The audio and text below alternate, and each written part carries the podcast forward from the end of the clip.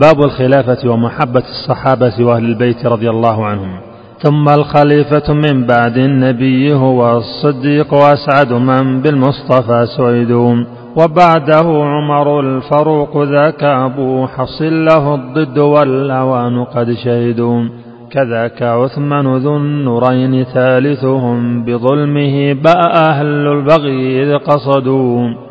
كذا علي أبو السبطين رابعهم بالحق معتضد للكفر مضطهدون فهؤلاء بلا شك خلافتهم بمقتضى النص والإجماع منعقد وأهل بيت النبي والصحب قاطبة عنهم ندب وحب القوم نعتقد والحق في فتنة بين الصحاب جرت هو السكوت وأن الكل مجتهد والنصر أن أبا السبطين كان هو المحق. من رد هذا قوله فندوا تبا لرافضة سحقا لناصبة قبحا لمارقة ضلوا وما رشدوا.